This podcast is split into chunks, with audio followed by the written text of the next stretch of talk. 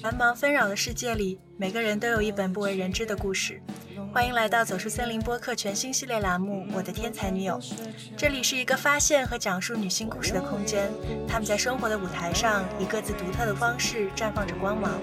本系列不仅仅是故事的集合，更像是一座桥梁，连接着那些在平凡生活中展现不平凡魅力的女性。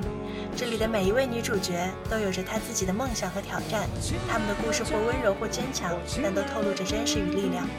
我们在这里聚焦于那些未曾被充分诉说的女性经历，让这些故事的细腻与深度触动每一位听众的心灵。我们相信每个人的故事都值得被倾听，每个声音都应被珍视。我的天才女友系列希望通过这些故事的分享，激发女性群体对生活的新认识，对自我潜力的新探索。这里没有矫揉造作的口号，只有真实生动的故事和从心底流淌出的感动。在接下来的每一期节目中，我们将一起走进这些不平凡女性的世界，感受她们的智慧、勇气和韧性。让我们一起倾听，一起感悟。感谢你的陪伴，愿这些故事能让你的每一天更加丰富多彩。这一期的嘉宾是 Elena。我和 Elena 在一场线下社群活动中相识，初次见她就被她眼神中闪烁的坚定、热爱打动。有一场圆桌讨论，大家谈起自己的状态和对生活的看法。她说她对自己特别满意，自信的语气让我记忆深刻。在焦虑和怀疑弥漫的当下，这种自洽的状态非常难得，仿佛一道阳光穿透迷雾。在了解了 Elena 更多的经历之后，我发现她身上的力量来自于语言。他的专业是一门语言，爱好是开掘语言的力量。在和语言作伴的日子里，他也在读书和思考中形成了一套自己的话语，让他不惧暂时偏离轨道，在 gap 期间探索更广阔的人生旷野。下面我们就来一起听听 Elena 的故事。Hi Elena，要不你和听众先打个招呼？Hello，大家好，我是 Elena，现在大学毕业半年。我的爱好呢是学习外语和参加各类跨文化的活动。最近几年对人文社科领域的学习非常感兴趣，特别是哲学和法学的方向。如果让你用三个词简单的形容一下自己，你会选哪三个关键词呢？可以展开说说原因吗？嗯，分别是爽朗大气、好奇宝宝和世界公民。第一个选爽朗大气呢，是因为我的性格整体来说是非常热情、奔放、爽朗的。啊，有时候做小组作业啊，我会觉得说一个点我们行就干，不行就拉倒，不会有过多的纠结和犹豫吧。待人接物方面，我也是比较的慷慨和大方。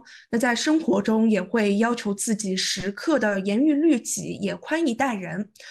第二个是好奇宝宝，因为我不仅是在大学的课堂上或者一些讲座上，对自己非常好奇的事情啊和有疑问的地方会刨根问底，满足我最终的一个求知欲。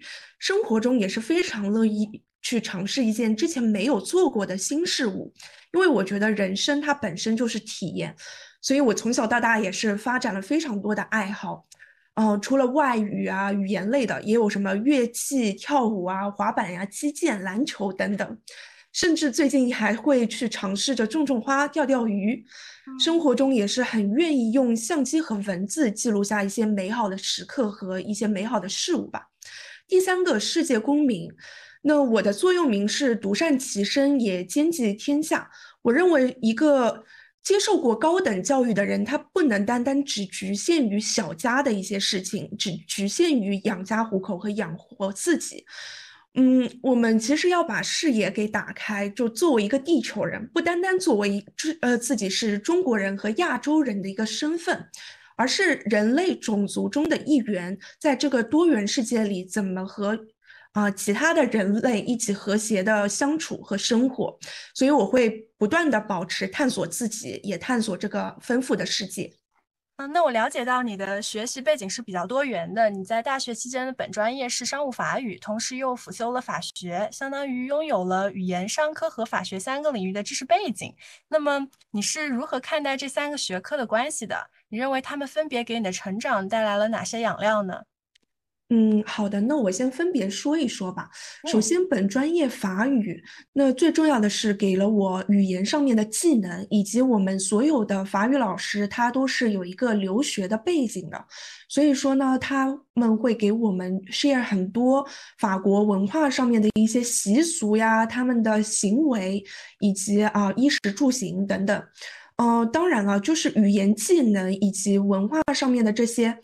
习俗呀、食物呀等等，这些都是跨文化理论里面冰山理论中的上面的一层。那真正的是三观，就是冰山底下的那一些，是需要很多社会实践去接触到的。那就比方说，我在大学里面会和啊一些。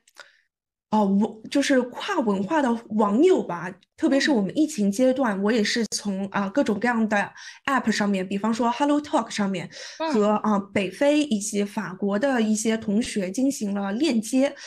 会进行一些就是外语学习的交换，比方说我教他们一小时中文呀，然后他们教我一小时法语。那当时也会有交流，呃，交流到很多他们的三观以及生活哲学，这对于我的一个成长来说是很有必要的。那第二项就是商科的学习，那我们从大三开始呢，是一共有四门课程是用法语去学习的不同商科，当时这些。课都是由一位教授 Z 教授教授的，他给我印象很深的几个点呢，第一个是以终为始，和其他的法语老师不一样的是，他不单单有留学的经历，也有在法国工作的一个经历啊，所以会跟我们 share 很多啊法国商校的一些合作项目，以及他自己工作上的一些情景。嗯，那当时我。他给我印象特别深的另外一个点，就是每门课学之前，第一大大课就是会跟我们有一个总括的一个介绍，因为他跟我们说，我们不单单要学习本身，还要注重我们的学习目标，要知道为什么要学这个课。其中一门课是会计，他就说这个课对我们生活有什么帮助呢？我知道在座的同学啊，大多都是文科生，不喜欢学理科的。那比方说，我们日后去啊一个公司干活，干到高层了，或者说我们自己做了一个啊公司的老板，就是很不容易被骗。人家拿来一个会计的报表，我们都看得懂。那这个就是对于我们生活的一个意义吧。他也会给我们分享特别多真实的商业世界中的一些案例啊，给我们进行一些非常细节的分析。那对我的一个眼界也也有很好的开阔。第三大项就是法学，嗯，法学带给我更多的是一种不同的思考方式。那值得一提的老师和科目实在是太多了，不可能利用今天的这个机会都跟大家分享到。那我就聊一个最近我啊上了华政一个国际法学院的课程，也是国际法学院的院长教授的，他给我们更多的是一种眼界和阅历的提升。他。上每一节课几乎都会提到的一句话，就是我们学习以及看待国际法的方式，就是我们自己怎么看待这个世界的方式，以及国家看待这个世界的态度。嗯，所以我觉得这三门课程对于我整个大学的经历也了来说还好，也是啊，还是说对于整个人生的发展上来说，都是一个非常大的养料。嗯，听到你的这个回答，我也感觉到确实是这三门学科，它相当于都是不同的一个嗯知识领域吧。然后在这些不同的知识领域里面，其实有一些是相通的，就是对这个世界的认识。我比较好奇的是，因为呃，我觉得你的学习的它的根基还是在语言上，就是法语。那法语作为一个小语种，你在上大学之前有相关的学习基础吗？哦，我上大学之前是没有接触过法语的。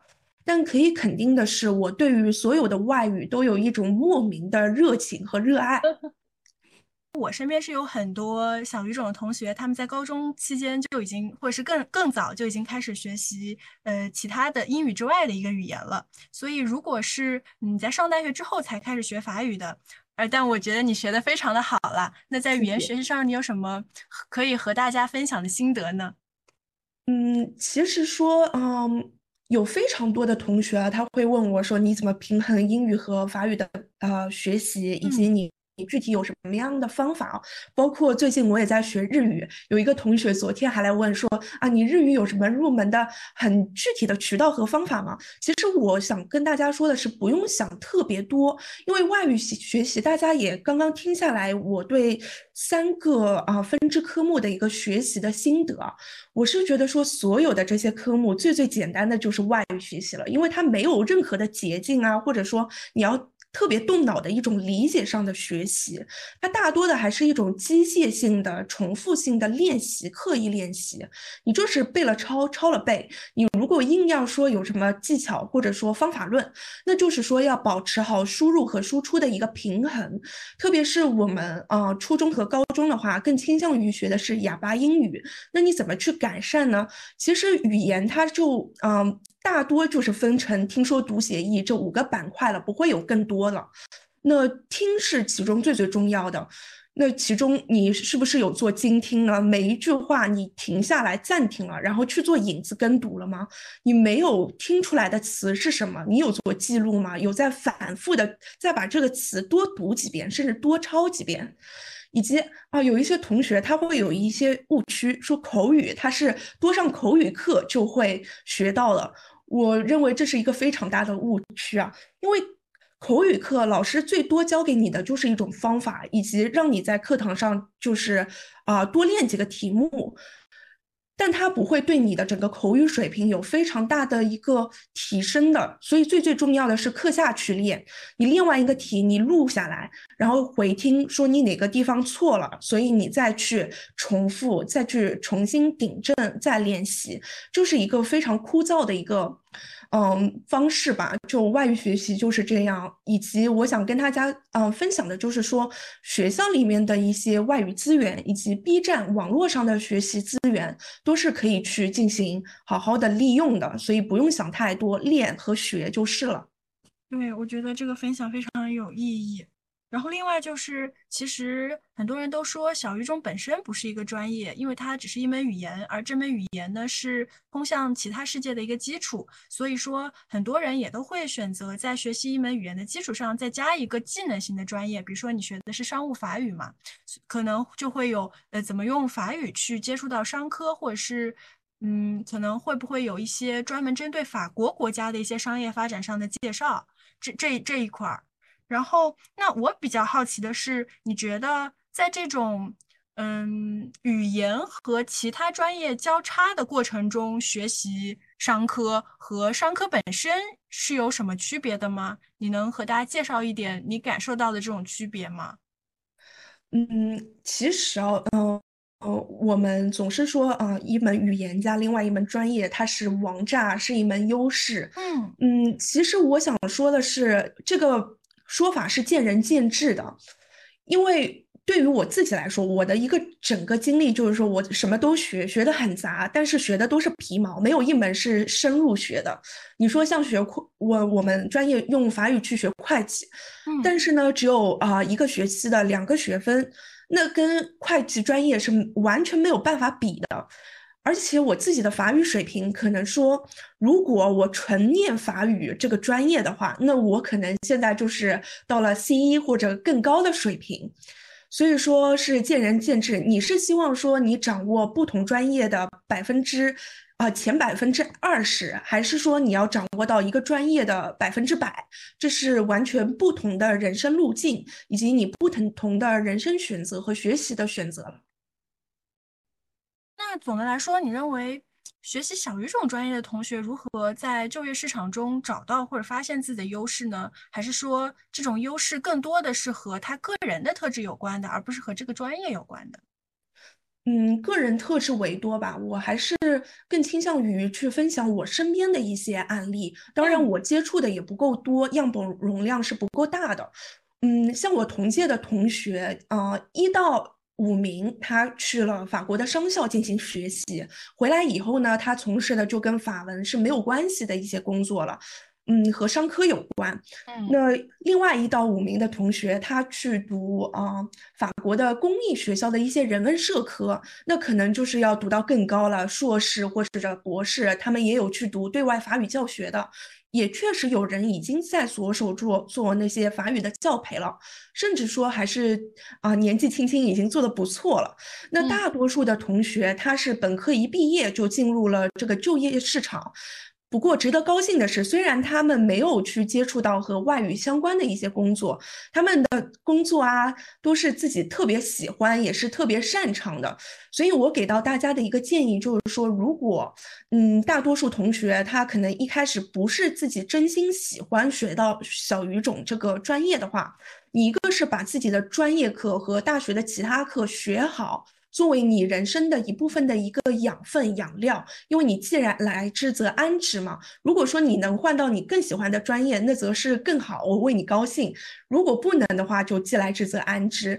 那对于呃另外一部分同学，你就可以在大学的整个过程中多体验。校内外的一些啊事事情吧，就是多积累一些社会资源以及社会经历，你去找到自己更热爱的一份工作，你也可以发光发亮。因为每个人的擅长和特质是不一样的。然后，那从你的角度来出发，因为你有在华政去辅修一门法学嘛，所以是不是未来你更想就是往法学或者是国际传播这类的事业去发展呢？嗯，我自己肯定是想往国际法方向发展了。其实一开始也是说我先对某个领域感兴趣，我才去选择这个领域的一个学科进行学习。嗯，那大方向是有了，我在学习的这个过程中，再找到自己的一个细小的方向。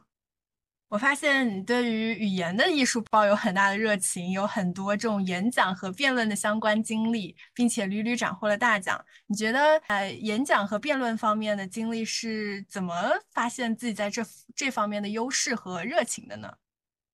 呃，其实说来要话长了，因为我很小的时候是一个很内向、很腼腆、很老实的一个小女孩。嗯，就是当着别人跟别人进行一个正常的交流和沟通也是非常难的，所以还是比较难想象的。我经历了什么样的努力，达到了现在这样子一个自信、侃侃而谈的一个过程啊？嗯，这也非常的感谢我初中的一位老师，他是我的班主任，也是英语老师，他激发了我对英语的兴趣，同时呢，给我提供了非常多的一些机会，比方说。是上海学生英文报的小记者团的一个面试名额，他给到我，我去进行尝试。那到了这个小记者团里面呢，我接触到来自不同类型学校和不同学校。不同类型学校指的是有一些同学他是从国际学校来的嘛。那他自身就本身英文已经很好了，那另外一方面，他也非常的乐意去表达自己，去传播自己的一些观点。那我嗯，之后到了高中啊，甚至大学也好，发觉特别厉害的一些人啊，行业大咖，他们的一个语言能力是非常优秀的。无论是人际交往上面的沟通也好，还是说你要做一个非常大场合的公众演讲也好，嗯，那这样的能力是非常的难得的。所以我慢。慢的也觉得这一方面的能力我自己很需要啊，然后做着做着就发觉，哎，其实也挺喜欢这方面的事情的。而且我感觉就是这种语，就是不管是演讲还是辩论啦，其实它都是一种沟通。沟通本质上跟内向和外向也许没有关系，内向的人也许很丰富的精神世界，愿意把自己的这种想法和和一些心得和别人交流吧。那在你准备各种演讲或辩论的这种比赛的过程中，你面临过什么挑战吗？我认为所有的事情是从零到一是最最难的。嗯，一开始你要去进行尝试吧，因为很多人他是会怕输，所以就不去试了。可是我是屡战屡败，屡败屡试，所以呃，你。呃，失败的经验多了，你可能也会总结出一套方法论。哎，你看别的赢，呃，就是赢的人，做得好的人，他们是怎么样的一个方法？嗯，你就去跟着模仿，去进行练习就行了。那另外一点的，从零到一，就是说，我的演讲的稿子，啊，是需要不断的去打磨的。我当时参加外研社的那个比赛，是改了十一稿。所以有人带，有一个非常，呃，经验丰富的老师带你也是很重要的，给到你一些指点，嗯，帮你筛选掉一些，呃，其实，在演讲里面不重要的部分，因为你。做一个演讲，它可能就三分钟，或者有的演讲是五到七分钟，都是要字字都是很精炼的。你要保证你的每一句话都是有内容的。如果是没有内容的，你就不要去说这句话了。那当时，呃，我我其实从一个极端走到另外一个极端吧。一开始是没话说，因为脑子里没内容。好，积累的多了呢，又觉得是会变得滔滔不绝。就想输出的内容太多了，所以要去不断的做一个平衡和筛选，也是比较难的。对，然后你刚才有谈到你在外研社的这个演讲的一个经历，可以具体展开说一说吗？是当时是一个什么样的演讲主题？然后是这个修改了十一次吗？这个过程是怎么样的？每一次大概是在修改哪些方面呢？当时外研社演讲大赛的大主题是中国向世界贡献的智慧。作为一名中国的大学生，可以在人类命运共同体的构建过程中，身为一个个体能发挥怎么样的一个作用？那我本身是法语主专业的，未来其实也有想要去到非洲参加一些援建啊、援非医疗队项目的这些口译的辅助工作。所以我当时选择的是援非医疗队的一个题材，定位我的角色是世卫的组织干事。那站在未来，又分别回忆十年前和五年前我在中国援非医疗队中担任口译工作时遇到的一些难题，还有怎么样去解决的一个过程。最后呢，也是模拟自己在联合国的舞台上宣扬我们中国援非医疗队不畏艰苦、甘于奉献、救死扶伤和大爱无疆的一个伟大的精神，也呼吁我们每一个大学生可以利用自己的专业能力，未来为人类命运共同体的构建尽一份小小的责任。那确实啊，我在准备过程中是花了非常多的心思，也得益于我两位非常有经验的指导老师，也提过说我我当时修改了十一稿的这个事情。那第一稿我是从啊远飞医疗队相关的一些纪录片摘取的一些小故事呀，一些小背景素材等等。那老师会给到我非常多的一些灵感。也会帮我筛选出哪一些故事是更感人的，然后我们再慢慢慢慢一起编写，嗯，虚构出与我作为一个中法口译员角色相匹配的一些小故事。我们在这个过程中肯定是要去理清时间线、角色转换和我个人的一个心境成长的一个逻辑结构，以及帮助到当地的呃居民怎么样的一些啊。就是生活改善呀，等等这样的感人小故事。那反复磨稿的过程中呢，我肯定也是在老师的帮助下删除了非常多冗长无用的信息和空洞无意义的说教。我个人有一个非常不好的毛病，就是喜欢用非常书面的词啊，或者复杂的句法。其实我们也提过啊，那这些复杂的一些语言并不是最主要的，因为也是要考虑到。我说的内容能不能真正的打动观众？那第一点还是说观众要听懂我在说什么。那我每一段的这个啊段落呢，都一定是要有故事性和启发性的，而不能是非常空洞的说教。这是我在参加外研社比赛之前经常犯的一个问题。那这里也是分享给我们的播客各位观众。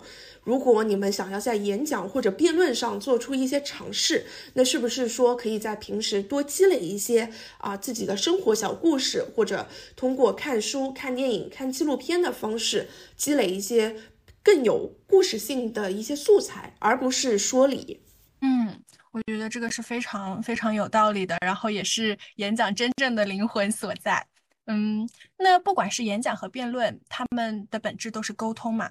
那去年的暑假，你是参加了联合国青年人才培养计划。那这个项目，我想它也是和更广阔的世界和更多的人产生连接和沟通。那你在这个培养计划中是否有什么收获呢？你在这个计划中最大的感悟和心得是什么呢？嗯，我首先想先介绍一下这个项目，我里面做了什么。首先一个小部分就是我们的小组作业。以及自己的一个 proposal 的完成，那自己 proposal 的完成也好，还是说我们要去做一个简单的模拟联合国，以及最后的一个关于 SDG 选一个情景话题去进行一个小组的 presentation。那除了团队合作是最最重要的，那另外一点就是我们自己做 research 的这个能力也是很重要的。包括我们自己做 proposal 的这个部分啊，老师给到我们的要求是说，尽量不要去写中国以及你接触过的学科，你要放眼世界。有的同学他可能会去写啊东南亚的一些事情，有的同学他写到南美洲的一些事情，有的同学他日后可能要去英国读商科，所以他分析了一下英国经济。的呃一些情情况，那这些事情就已经帮我们去开阔了一个眼界了。那自己去搜索来的那些信息也是非常重要的一个过程，是我们平时单纯的去做这个内容的输出非常不一样的一个点。那第二大部分是我们进行了很多国际组织的一个参观，包括 WTO、WHO 在内，还有红十字会的博物馆。嗯，那当时呢，就看到他们的一个办公环境啊。那最最重要的还是说，他们这个机构内部的专员会给我们介绍。这个机构的一个大概情况，他们最近在干什么等等，这些事情是非常有帮助的。那另外一部分就是啊，占比最多的线上和线下的讲座部分，他会请到不同组织的一些官员，甚至是外交官，跟我们去进行一个啊 lecture 的分享，也是跟刚刚提到的 W 和。WTO 和 WHO 的一些官员跟我们分享的一样啊，就是他们这个组织是干什么的，然后愿景是什么，希望解决世界上的哪一些问题。那其中我印象多的还是，呃，印象深的还是有非常多的，就是我自己作为一个个人是有力量去为这个世界的改变献上一份力量的，以及啊，有不同的一些官员啊。给给我们传达到很多 ideas，有一个官员他告诉我们的是，Here is the United Nations and we united，呃，we try to unite people here，就是人其实是这个世界的本质，以及我们要去做到团结。对，然后还想去分享的就是说，嗯，我也是。学到了说同一件事情，它可能是双面剑，我们是只看到了其中的一面。比方说线上的项目的时候，有一位啊国际法和国际关系的专家，他问我们说：“你认为战争是好的吗？”当然，大家都说战争是不好的，但是他说为什么政治家会发动战争？因为对于他们来说是有利的。但是他又重复了，我没有表达自己的任何观点，我也没有说这两种想法哪个是对，哪个是错。这个时候，我的思想就又被拔高了一次，就因为我本身并不是说，嗯，站哪个立场是很重要的，而是说我能不能想到不同的观点。以及另外一位外交官也给我们分享了说，为什么啊？联合国从一开始它是完全投票制度。那另外一呃一方面就是随着联合国的一个发展，他们怎么去变换了自己做决议的这个方式？当然，不管哪种决议，他做决定的这个漫过程都是很漫长的，因为毕竟这个问题是很大的。所以说，联合国它其实不能解决非常大的问题，但我们可以知道的说，是至少世界上有一群人在为这个世界变得更好，在做一份努力。你刚刚有提到说，你们在这个计划里面有一个部分，就是要根据 SDG 目标去做一个团队合作的 research。那你们当时做的是什么 research 呢？我们小组当时分到的是第十三个可持续性发展目标——气候行动的大议题。那小议题就是说，我们要去讨论着如何解决全球温室气体排放的一个问题。那一个组有三个同学，每位同学也有分到不一样的角色。嗯，最终我们要去呈现这样子的一个谈判形式。那 A 同学他分到的是气候大会，也就是我们经常说的 COP。一个协调员的角色，也就是说，要在不同的立场和利益之中去做一个拉扯，怎么找到一个比较综合的解决方案。那 B 同学他是在环保主义方面比较激进的一个分子，那我扮演的呢，则是一个跨国的能源公司私企的代表这样的一个形式。我们当时这个谈判模拟的过程，肯定首先是要从不同的立场方先陈述自己的原因和立场的，以及想要去达到的一个解决的最终结果。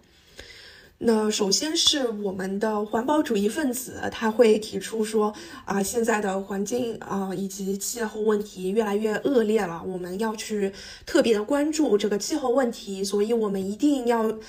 赶快的把这个新能源的方案给拿出来了，特别是啊，就有指的指到说我们这个私企的代表，你们要去做好这个企业的责任，尤其是你们要快点去研发出新能源呀，然后尽快的把它们推入到这个市场。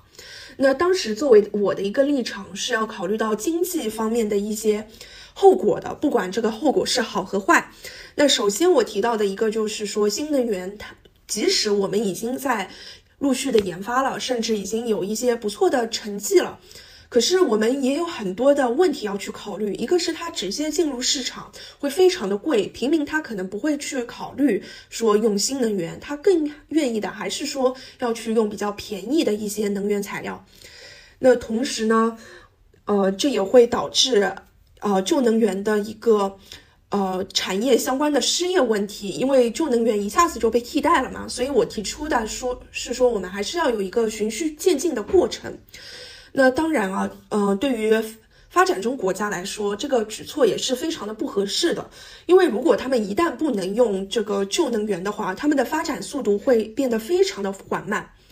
哎，所以我们的这个协调员。啊，主持人同志他就说了，那我们能不能说去提出一些比较综合的方案？比方说，啊，我们找到一些啊政府相关方、NGO 相关方，给到啊这个新能源的研发以及市场的推广更多的一个补贴，那让更多的呃平民百姓在市场上看到这个新能源，说哎挺便宜的，我还是能够买得起的。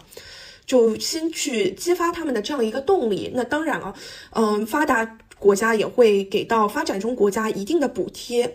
那发展中的国国家，他就不会说我的发展就一下子断层了，而是说有人会帮助我去，呃，发展新能源相关的技术。那我手头上的这个发展还不会马上的停下来。那最终也是说，我们对旧能源的一个规避，可不可以用稍微提高一些啊税来去避免？呃，所以最终呢，我们呃三方都达成了一个协议，也在讨论说后续的能不能引进更多的政府代表来。讨论我们这个议题，以及具体要分配多少的补贴比例，以及这个旧能源的税要提高多少等等这样的问题，那我们三方都比较满意这样的结果，不但是可以帮助到这个企业方，也能够帮助到平民百姓。更考虑到了我们整个世界和所有国家的一个发展，还有气候也会慢慢变好的一个问题，不会马上的就是没有循序渐进的过程，断崖式的从旧能源转到新能源，因为这也是一个不太有利于人类发展的一个方式。整体来说，我们这次 case 的呈现其实是模拟了一个跨文化冲突解决的过程。更是目前联合国通过谈判磋商的模式达成决议的一个理想过程的模拟。那我们可以看到，不同的立场方，它一开始是出于不同的利益，会出现一些争执以及冲突。那这样的冲突是非常常见的。我们怎么去解决？就是每一方去尝试做耐心的倾听和耐心的解释，慢慢的找到一个共同利益点 （common ground）。找到这个综合的解决方式，它对每一方都会有好处。那在解决的这个过程中，每一份每一方他都要力所能及去互相帮助，力所能及献出自己的一份力量，去慢慢的达成这次的问题解决的一个理想状态。我们最终都是和平愉快的解决问题，也。是为了我们这个世界和平献上一份小力量的过程。你在参加这个项目的期间，然后也游历了欧洲的比较多的城市，你可以分享一些印象比较深刻的旅行经历吗？其实太多了，因为我当时是有三十天的签证期，那除掉呃来去各一天以及项目之外，我还有大概呃二十三天左右的时间去进行了单人游。那单人游这个过程就很值得回忆了，就很少有啊自己一个人在外国旅游这么长的一个经历吧。对，然后我大概游了二十座城市，那其中我非常愿意分享的几个点呢，一个就是人们的善意。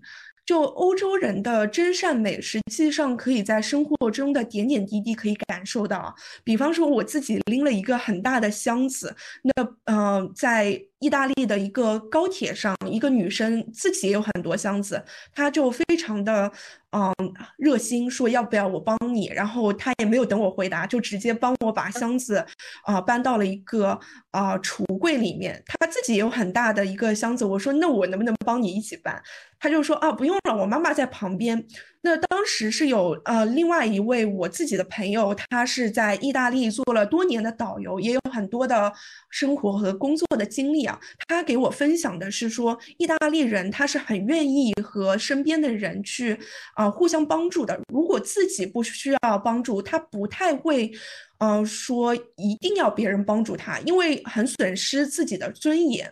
那帮助别人是因为说自己万一真的有困难了，也希望得到别人的帮助。所以我还是啊，非常的感恩这段啊经历吧。那另外刚刚提到的那位意大利的朋友，也是带我转了几个意大利的城市。那他自己本身的一个文化底蕴非常深厚。嗯，给我讲的每个景点的故事啊，甚至是美术馆、艺术馆里面的每幅画的一些故事，以及整个罗马城的一个历史啊，我都是呃有非常大的一个收获吧，就一个学习经历。那另外两点呢，是想说我住的大多是呃那种 hostel 嘛，就是。呃，简型的宾馆有点像大学的宿舍。那当时 hostel 里面可能就是一间有四到六个人，对，然后大家可以去进行一些 social。我记得比较清楚的是有两位人，呃，人我。啊，想和大家分享一下啊，就是和他们接触的一些故事和经历吧。一位是来自于巴西的阿姨，我们是在苏黎世的 hostel 认识的。她自己说自己没有特别多的钱，如果有钱了就不至于来住 hostel 了。但是她说，她也告诉她的女儿说，你要知道。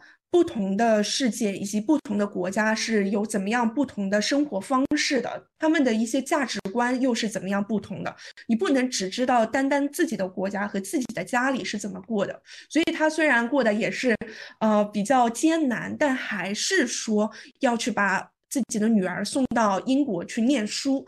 那另外一位呢，是我在威尼斯认识的北非裔法国小姐姐瓦西玛。他跟我关系就啊处得非常好了，我们一起在威尼斯玩了两天。值得一提的是，这位小姐姐她是一句英文都不会说的。对他只会说法语，那当时在意大利旅游也是遭到了非常多的一些困难嘛，因为他没有办法沟通。那当时就会找到一些既会法文又会英文的人，就比方说我啊，碰巧遇见他了，和他用法文聊起来了，我们就又互相帮对方拍照片，然后我也帮他做英法的互译嘛。所以我觉得啊，这两位呃女生给到我的一个收获啊和见解就是说。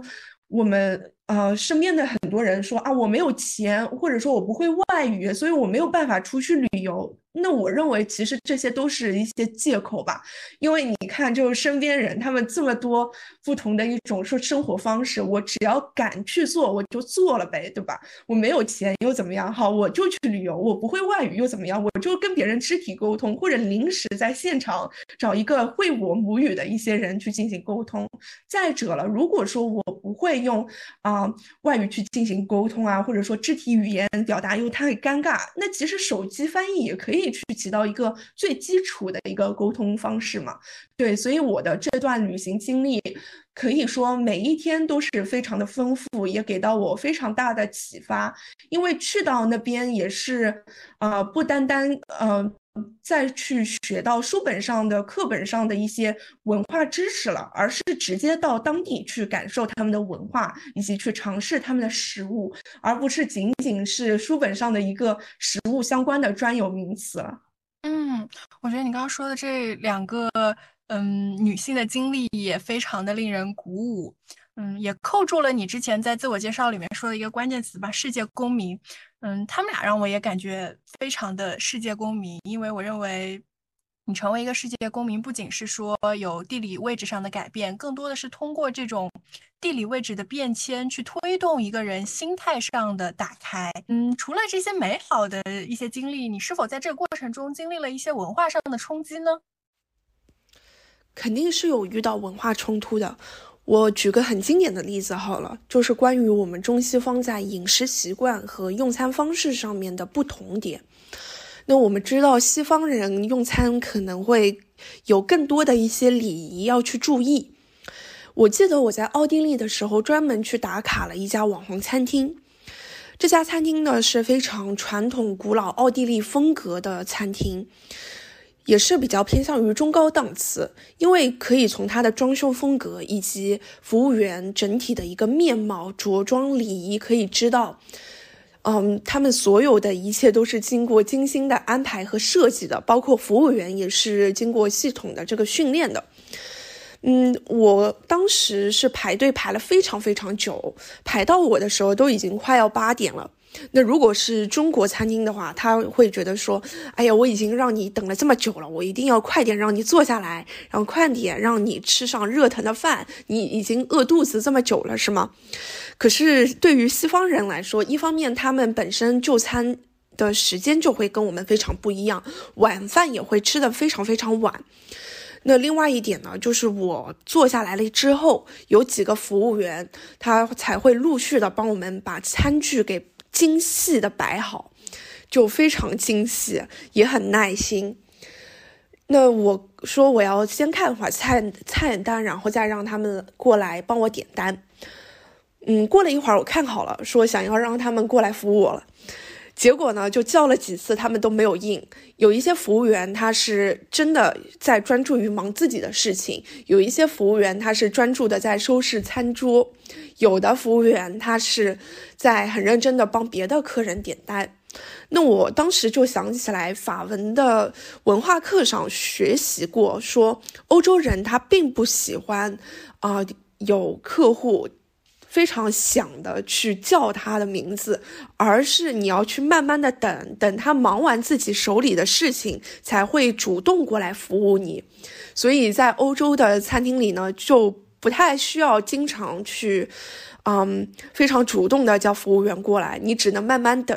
因为对于服务员来说，他们也很注重自己忙的每一件事情。每一个客户对他们来说都很重要，以及每一件他们服务的事情，哪怕是端菜，哪怕是收拾桌子，都是非常重要。他们马虎不得，所有的一切都要被精细的安排。对这一点是我在欧洲印象比较深刻的一个文化冲突的事情吧。嗯，反正还是说我们要去求同存异，因为他们这么做也是背后有他们的原因。就刻在他们文化骨子里的东西，说我要认真对待每一件小事情，以及我自己作为服务员也是有一个很基本的人格尊严在的。另外，我知道就是 Elena 有一个比较 inspiring 的经历，就是 Gap，因为。呃，gap 间隔年在西方比较常见，但是其实在国内现在就是间隔年还不是一个比较主流的选项。然后网络上也有很多人调侃说，东亚人没有真正的 gap year，所谓的 gap 都是在考研、考公或者是补足一些实习经历。那么，嗯，经你是经历了三次 gap，嗯，每一次你是为什么要选择 gap？然后在这个期间都做了些什么呢？嗯，我可以一次一次的和大家分享啊。第一次是在我嗯离开高中以后，因为上海是有两次高考机会的。那第一次高考结束之后，就是我们说的春考。可以有比较有限的学校和专业进行选择。然后我就看到，哎，有我喜欢的学校，哎，有我喜欢的专业，好，我就选了。嗯，包括我考完试之后，我是有十足的把握，我的笔试和面试都是可以的，所以就提前了周边的人，大概一两月份的时候就毕业了吧，就离开高中了，进行了两次游学，一次是去到英国，一次是去到新加坡。那回来以后呢，也是做的呃非常多的社会实践和实习吧。当然，这些实习也不是说是非常功利性的，因为我。在高中的时候就一直读书嘛，所以说想做一点不一样的事情，去积累一下这些社会经验，啊，那我就分别在一些啊不同的公司，比方说是会展公司做啊国际的市场营销，和国内外的媒体以及展商和外国的客人去进行一些沟通啊和合作啊，包括也会翻译一些文件，那也会通过其他的会展中介做一些口译的经历。还有就是呃，关于教培行业的，去做了少儿英语外教的一个小翻译，也是属于助教级别。嗯，再是托呃，在一家私人的托福机构有做助教。那这些事情对于我来说是非常的欣喜啊，所以也不会感觉压力很大、很紧张。当然，偶尔有些工作会比较小难，所以会有些小压力。那这些经历对于我大学要怎么过是影响非常大的。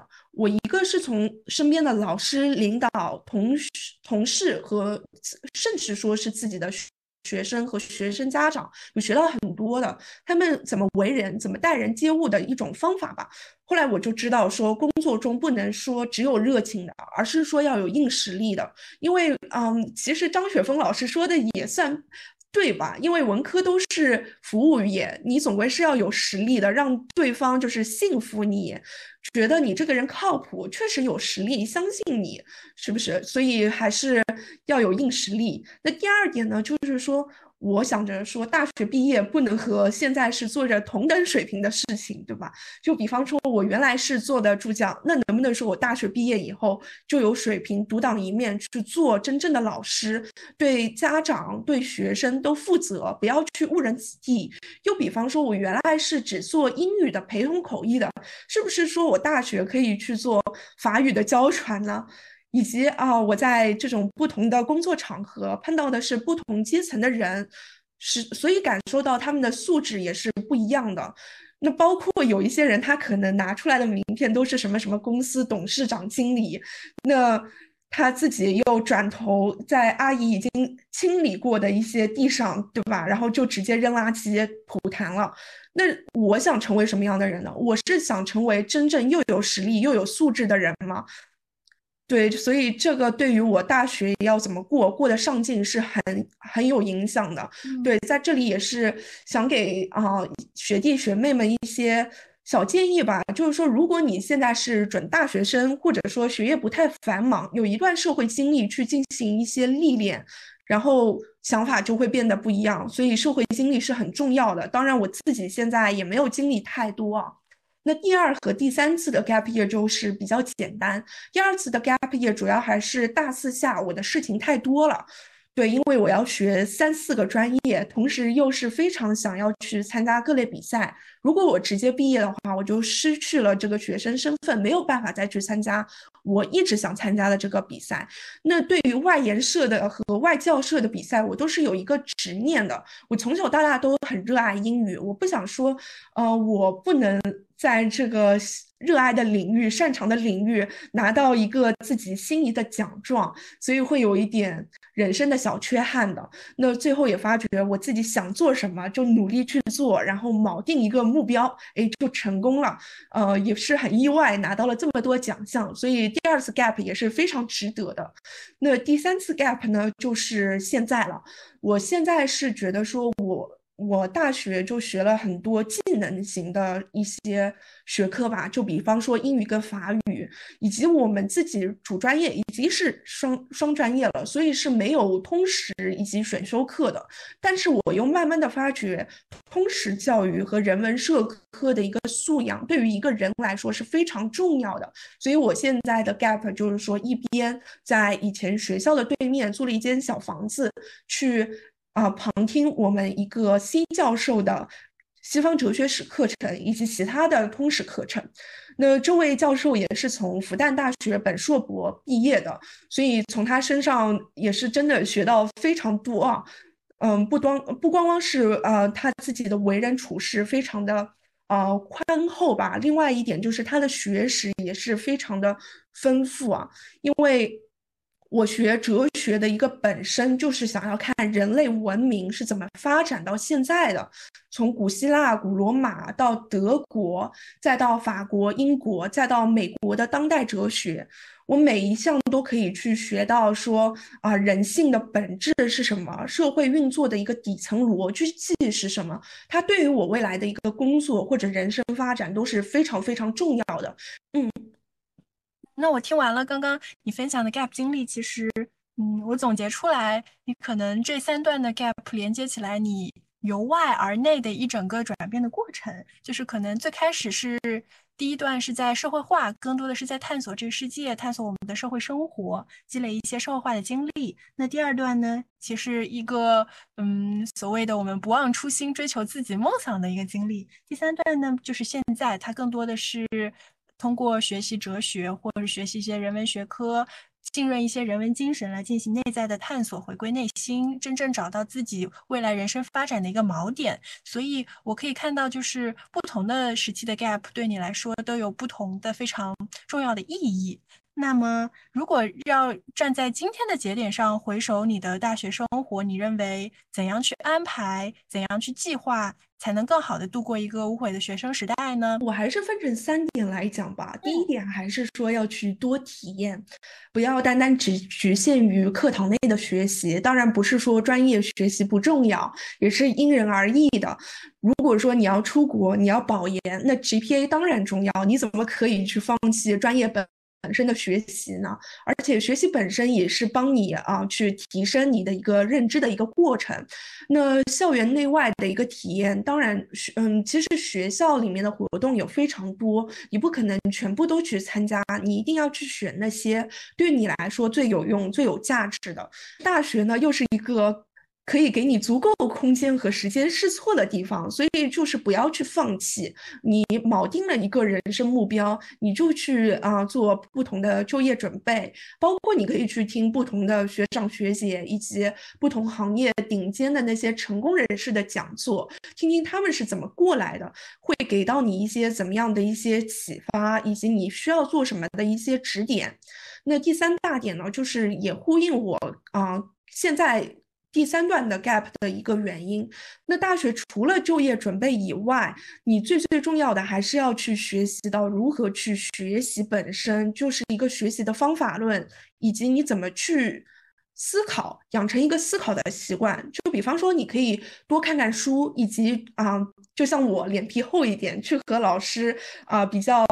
经验比较丰富、教学比较好的老师打好关系，对吧？然后去听他们的一些啊，旁听他们的课程，嗯，这点是很重要的。像啊，西方哲学史对我的一个呃思想的迸发，以及校内外的像跨文化课以及法学课，这都是对我整个人生啊很重要的，因为。我学到了这些东西，我出了校门就不会再看到一个时事热点而一股脑热的被煽动情绪、人云亦云，而是去思考他讲话人的立场是什么，他讲这个话有没有引导我，或者说有没有什么目的，我能不能理解这个讲话人、写作人的一个就是最终的一个目的，以及他想传达的东西。那我自己本身还是要形成啊脑中的两套。啊，观点的立场嘛，就是正是什么，反是什么。那我不了解的那个 part，我就要去做 research，去读那些最学术的东西，或者说去跟一些啊比较有学术涵养的人去进行交流。这些都是我们生活中很重要的一些小习惯了。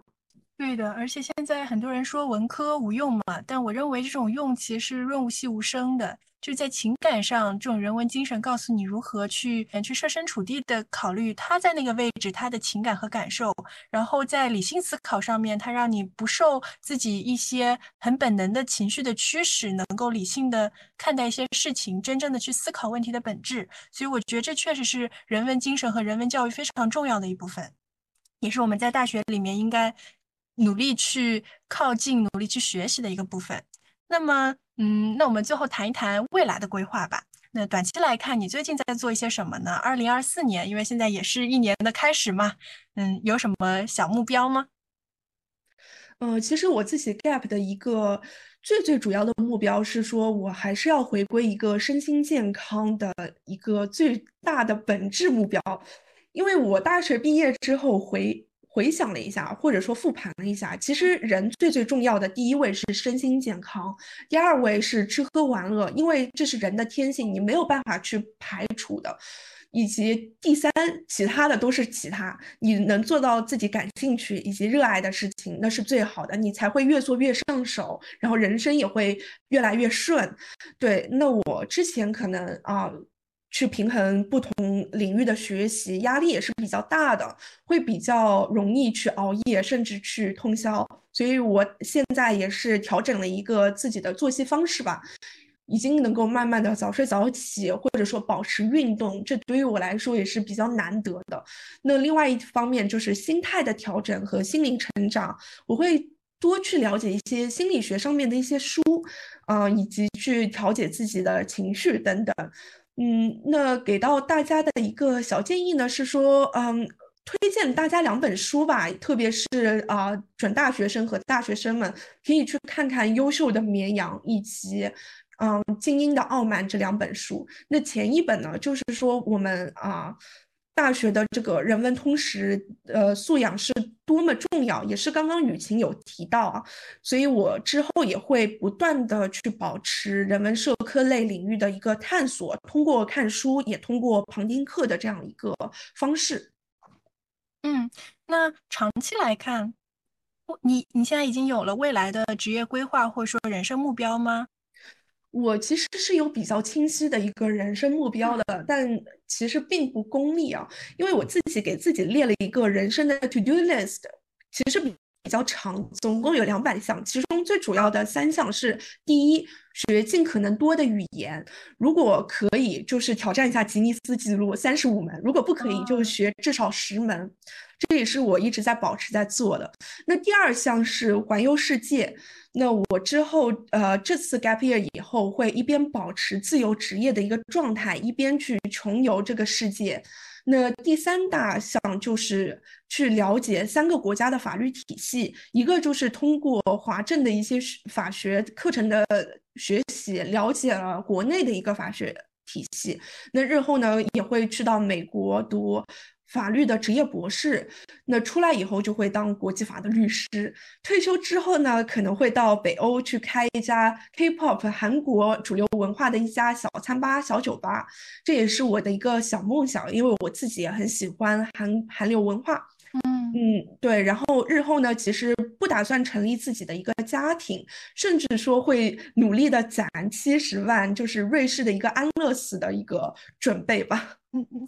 是一个很完整的人生图景，我已经在脑子里就是勾勒你未来的一些生活了。感谢韩青和我们一起讨论，给我们一些建议。那也希望啊，未来能看到你更多的成长和更多的探索，非常期待。在这一期的播客中，我们围绕语言的故事展开，倾听了 Alina 与语言的故事。了解到他如何以语言学习为基础，串联起多元的学科、沟通表达的主题、跨文化的交流经历以及勇敢的人生选择。他所展现出的自洽和自信，鼓舞着我们去挖掘自身的力量与热爱，迎接生活中的挑战。感谢你的收听，让我们一起继续探索、成长。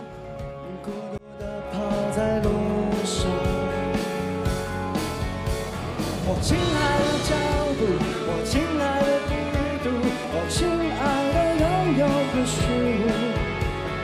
生命这场。